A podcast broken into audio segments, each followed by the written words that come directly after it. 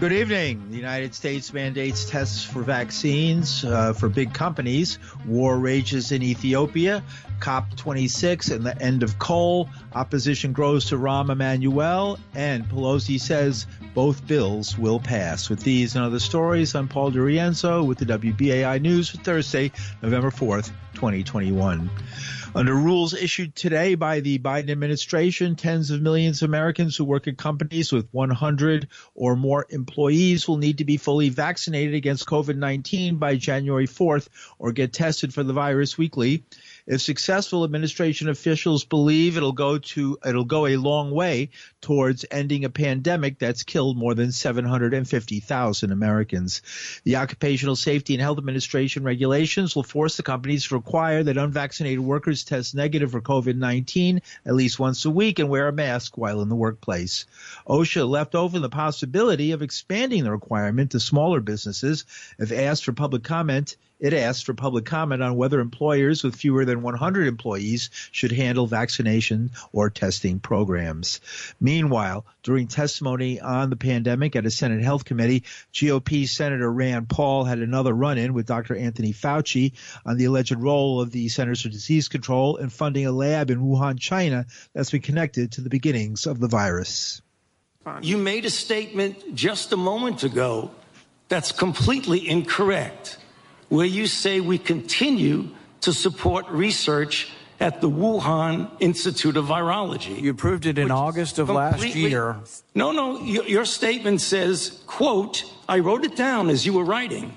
You continue to support research at the Wuhan Institute of Virology. You were in committee a month ago and said you still trust the Chinese scientists and you still support the research over there. You said it a month ago Senator in committee. Paul, I have allowed Dr. Fauci to respond. You've had your time. I'm going to give him. If he's going to be dishonest. Minute. He ought to be challenged. S- Senator Paul, we will allow Dr. Fauci to respond after you've given accusations like that.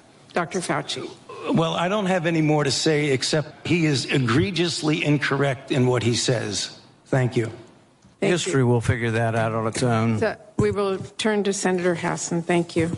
Meanwhile, Senate Republicans have opposed any vaccine or mask mandates. Several corporate groups, including the Business Roundtable, endorse the mandate, however. Retail groups worry, though, that the requirements could disrupt their operations during the critical Christmas shopping period. Retailers and others also say it could worsen supply chain disruptions. The National Retail Federation suggested the new rules are not needed because the rolling average number of new daily cases in the United States has fallen by more than half since September. The seven day moving average is down 6% from two weeks ago at more than 76,000 new cases and 1,200 deaths per day. And Ethiopia's government marked a year of war by lashing out today in response to international alarm about hate speech, comparing the rival Tigray forces to a rat that strays far from its hole, and saying the country is close to burying the evil forces. The statement from the government communications service, posted on social media and confirmed by a government spokesperson, person came amidst urgent new efforts to calm the escalating war as a U.S. special envoy arrived and the president of neighboring Kenya and others called for immediate ceasefire. State Department spokesperson Ned Price told reporters today that we are speaking as starkly as we can in urging United States citizens to leave the country. In terms of Ethiopia, look, um, we are we are not uh, in the habit of offering military assessments or tactical assessments from the podium. What we have said is that we are concerned by the expansion of the conflict by the expansion of the fighting from Tigray and into surrounding areas. Of course, public accounts have spoken to the advance of the TPLF and the OLA and their allies, including towards the capital city. That is in part why we have urged, in no uncertain terms, American citizens to make arrangements to leave the country using the commercial options that remain available uh, in and out of the capital city uh, of Addis Ababa. It's also why uh, we have um, underscored the need and the imperative for all parties to the conflict, the TPLF, the Ethiopian government, the OLA, and others, uh, to engage uh, in negotiations towards a ceasefire immediately and without preconditions. And as uh, Ned Price from the State Department, U.S. Special Envoy Jeffrey Feltman, who this week insisted there are many, many ways to initiate discreet talks towards peace, met today with Ethiopia's Deputy Prime Minister and Ministers of Defense and Finance. His visit continues tomorrow. And in Scotland at COP26, the world's leading financial investors and institutions met to talk about how they can help provide the money to combat climate change. WBAI's Doug Wood reports. Money, money, money. Today at COP26, it was all about the money. Who has it, who needs it, and how, when, and under what conditions those who have it will make it available to those who need it. The estimated cost of the worldwide effort to keep our planet viable is over $100 trillion, according to Peter McKillop, former managing director at the investment firm BlackRock and now head of climate and capital media. He sees a major transformation coming as private capital begins to invest in climate change. We are seeing the greatest transformation of an economy and, a, and the greatest allocation of capital probably in the history of mankind. The caveat that we have to understand here is that these are at the moment just promises and commitments. They've all committed. Everyone is committed. But these are commitments, and these are also commitments that are only really going to start until 2030. The good news is that when we started this two and a half years ago, no one was talking about this. So there's an entire kind of financial infrastructure that's going into place. McKillop quoted his former boss, BlackRock CEO Larry Fink, as saying that the next 1,000 billionaires will be those who are investing in climate tech. Government subsidies were part of the discussion today as various speakers noted that such subsidies are still one of the major roadblocks to making real progress on climate change. Kingsmill Bond, head of Carbon Tracker Initiative, says not only does it not make sense, but there's a real economic cost that no one is really considering. It is totally incoherent. We have a climate crisis and we're still subsidizing the industry which is causing the crisis. I mean, it's completely dumb. I'm a finance guy. It makes no sense whatsoever. So basically, it's about $500 billion a year of what they call explicit subsidies. That is to say, you pay less for your petrol than cost the government to buy it for you. And then the, what they call the implicit subsidies, which is the cost of local health care. That's the 8 million people a year dying of fossil fuel related diseases such as cancer and heart failure and so on. And furthermore, the global warming uh, costs, which they calculate the, the fires and floods and all the many disastrous consequences of global warming. Anyway, they add it all up, it adds up to about five or six trillion dollars. Also today, more than 40 countries committed to a timeline phase out of the dirtiest of the fossil fuels that cause global warming, coal. Major coal using countries, including Poland, Vietnam, and Chile, are among those to make the commitment. But some of the world's biggest coal dependent countries, including China, India, and the United States, did not sign up. Outside the main hall, Lewis Pugh, long distance swimmer, ocean advocate, and UN patron of the seas, is like many observers of COP26, worried that things are taking way too long to happen. He's been trying to raise awareness of the plight of our oceans by conducting his long distance swimming events in the ice cold water surrounding our rapidly melting glaciers. I'm very, very worried. I couldn't put it at a higher level. When I did my first swim in the Arctic, I swam on the edge of the Antarctic ice packs. The water there at the time was three degrees. I went back there recently, it's no longer three degrees, it's now 10 degrees centigrade. That's the speed at which that warming is occurring. And so my message here for world leaders is commitment is important. Getting consensus is important. Getting long-term targets are important. But even more important is taking action today. We need stuff happening right now. And we need all hands on deck to solve this crisis. Lewis Pugh is also the author of the best selling book, Achieving the Impossible, which is exactly what we need to do if we expect to save our planet for future generations. For WBAI News, this is Doug Wood in New York. President of COP26, uh, COP26 is Alok Sharma.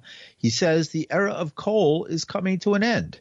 Coal, a fossil fuel closely linked to greenhouse gas emissions, is widely used by many nations across the world, including China and India, both growing economic powers and major greenhouse gas emitters. A 190 strong coalition has today agreed to phase out coal power and end support for new coal power plants. I think we can say with confidence that coal is no longer king. The end of coal is in sight. The United States remains the world's single largest greenhouse gas emitting nation uh, through massive uh, result reliance on fossil fuels for transportation and fracking of natural gas. Uh, that is going on throughout the country, and it's a huge emitter of methane and other gases. And in more national news, a juror was dismissed in Kyle Rittenhouse's homicide trial today after he told a joke to a deputy earlier in the week about the police shooting of Jacob Blake. The incident occurred when a male juror made a joke about the shooting while being escorted to his car. Judge Bruce Schroeder said, I was told that uh, while you were being escorted to the car uh, the other day, that you uh, began to tell a joke um, about the shooting of Jacob Blake, and I wanted to see if is that accurate or not. I, it is. It is clear that the appearance of bias is present, and it would seriously undermine the the uh, outcome of the case. All right, I think uh, the best thing under the circumstances, I'm going to dismiss you from the jury, sir, and we do thank you for taking the time to come down here. Thank you. Uh, my feelings is that it was nothing to do with the case. It, it wasn't anything to do with Kyle and his seven charges. At the at the very most, it, it was a it was bad judgment to tell a joke of that nature. Okay, so that's okay. Thank you very much, sir and that's the judge in the case, Bruce Schroeder. Kenosha County Assistant District Attorney Thomas Binger took particular issue with the incident. He says the joke is in bad taste. There are a plethora of bad jokes out there with everything to do with all this. This is one of them. But I think the rest of this joke, as it were, suggests some sort of racial bias, which I think comes into play. And on Wednesday, the Senate Foreign Relations Committee voted to advance former Chicago Mayor Rahm Emanuel's nomination as the United States ambassador to Japan. Two Democrats voted no, but were offset by the Biden administration securing the backing of Republicans on the committee. The nomination now moves to the full Senate. Progressive Senators Jeff Merkley of Oregon and Edward Markey of Massachusetts asked to be recorded as no votes on Emanuel as the committee took a single vote to approve 14 ambassador nominations at once. Community activist Delmarie Cobb from Chicago joins WBAI. She says after the killing of Laquan McDonald, a black teenager in 2014 by Chicago police, then Mayor Emanuel tried to cover it up he never was a progressive. Um, he was a wolf in sheep's clothing, uh, masquerading as a progressive. And because he was in the Barack Obama administration, African Americans in Chicago gave him the benefit of the doubt. Most African Americans uh, didn't know who he was, even though he had been a congressman here uh, he, because he had never spoken out on any issues or taken any stands that were in favor of black and brown people. But because of his relationship oh, with Barack Obama, they thought he would be, you know, able to bring resources back to the black community. What actually happened? He actually took resources from the black community, is what he did. The first thing he did, one of the first things he did, he closed 50 schools in Chicago, the largest school closing in the United States. The second thing he did was he closed half of the city's mental health clinics in black and brown communities.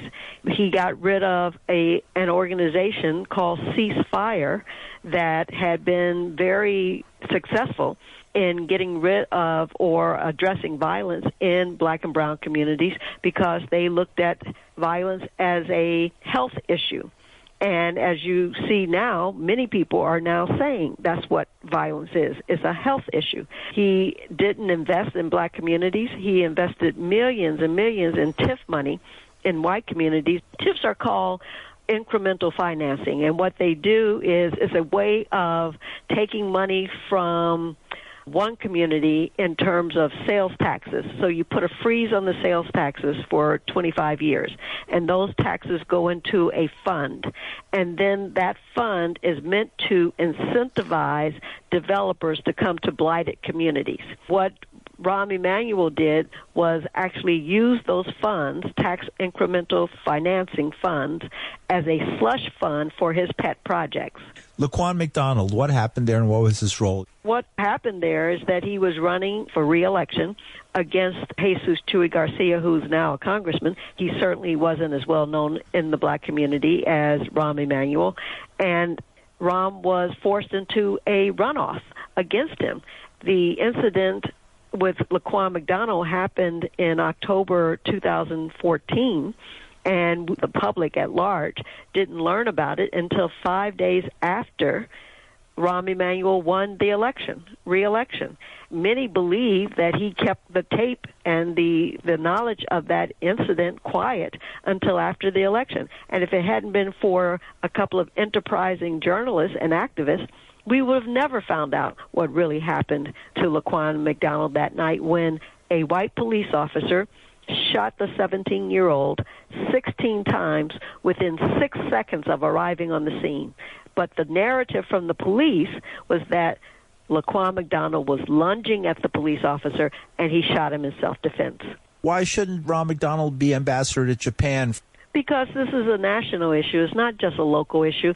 The national issue is you can't, on the one hand, say that you are for the George Floyd Justice and Policing Act and then elevate a person who was a failed mayor and allow him to rehabilitate his reputation so he can run again later down the road when he is the face of a police cover up and a police murder. This goes on every day in America. You cannot have someone who is not only is he the face, but he was complicit. Five days after the election, and asked the finance committee to give the mother of Laquan McDonald five million dollars before any legal action was initiated, and say the reason I'm coming to you now is because if this goes to court, it will probably cost the city more. It's all about him, and that's what his administration was about. The fact that he could be so callous as to close mental health clinics. Who needs more mental health care than communities that are underemployed, underserved, and under siege? And that's Delmarie Cobb. She is a activist, community activist in Chicago. Senator Merkley issued a statement after his vote. He said, I have carefully considered Mayor Emanuel's record and the input of civil rights leaders, criminal justice experts, and local elected officials who have reached out to the Senate to weigh in, and I've reached the decision that I cannot support his nomination to serve as United States ambassador. And you're listening to the news on WBAI New York. I'm Paul DiRienzo. In local news, Sergeant Kizzy Adonis, the only NYPD officer besides Daniel Pantaleo, hit with department charges in connection with the July 2014 killing of Eric Garner, is still unclear as to why she was disciplined. So is the judge presiding over an inquest into the Staten Island man's death. That's Justice Erica Edwards.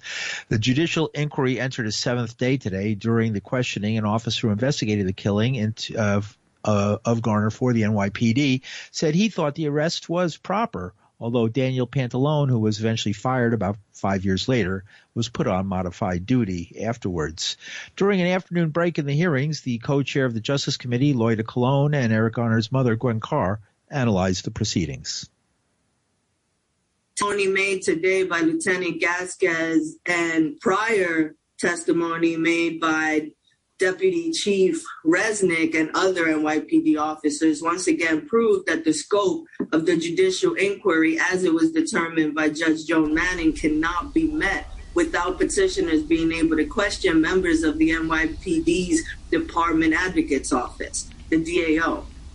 The department of the NYPD that charges, negotiates discipline, and prosecutes cops the same department of the NYPD that chose not to discipline any of the officers that engaged in misconduct aside from Sergeant Adonis losing a few vacation days. A man's life was taken. She lost a few vacation days. Judge Erica Edwards' decision not to compel Deputy Commissioner Kevin Richardson and other high level NYPD to testify prevents the ability of the full scope of the judicial inquiry to be investigated, and we hope she reconsiders. Today, we heard NYPD Lieutenant Gasquez say that the NYPD searched their database for Eric Garner's sealed records, and the very next morning, Eric Garner's sealed records and medical information were illegally leaked to the world. But why would NYPD investigate something illegal that they know they did? Today, we also heard Lieutenant Gasquez use the tired NYPD talking point lie that it was a drop down menu accident that caused Eric Garner to be charged with a felony. And yes, I call it a lie. And I call it a lie because NYPD officer Justin D'Amico hand wrote the false felony charge on a piece of paper prior to ever clicking a drop down menu in their system. Officer D'Amico falsely charged Eric Gardner with the same false felony charge twice. I'm now going to call up our next speaker, um, Eric Gardner's mother, Gwen Carr. We've heard since yesterday, we heard from Kovich, uh, Adonis, gas test today, and there's just been lie after lie after lie. One is covering for the other. And in Adonis' case, why was she the only officer who was disciplined? And Samanat was the first one on the scene.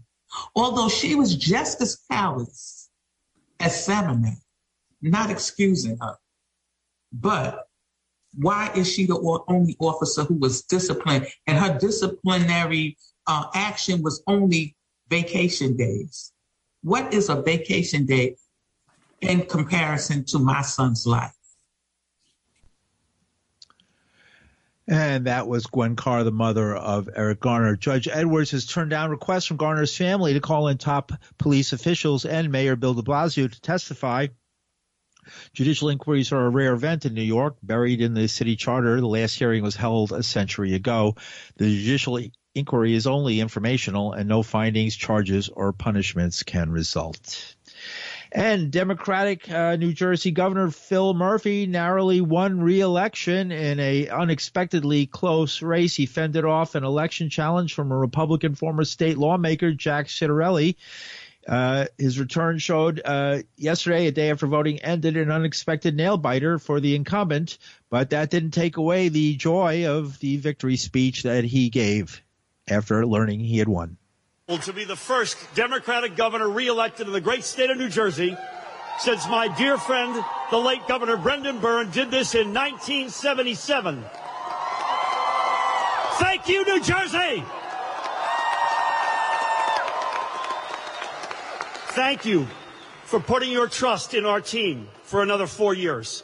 If you want to understand where America is heading, look to New Jersey. And if you want to be governor of all of New Jersey, you must listen to all of New Jersey. And New Jersey, I hear you. And that was Governor Phil Murphy of New Jersey. His victory speech on official returns, cited by various newspapers and other media outlets, pronounced the victory for Murphy, showing him clinching 50.03% of the vote compared to 49.22% for Ciattarelli, with 90% of the ballots counted.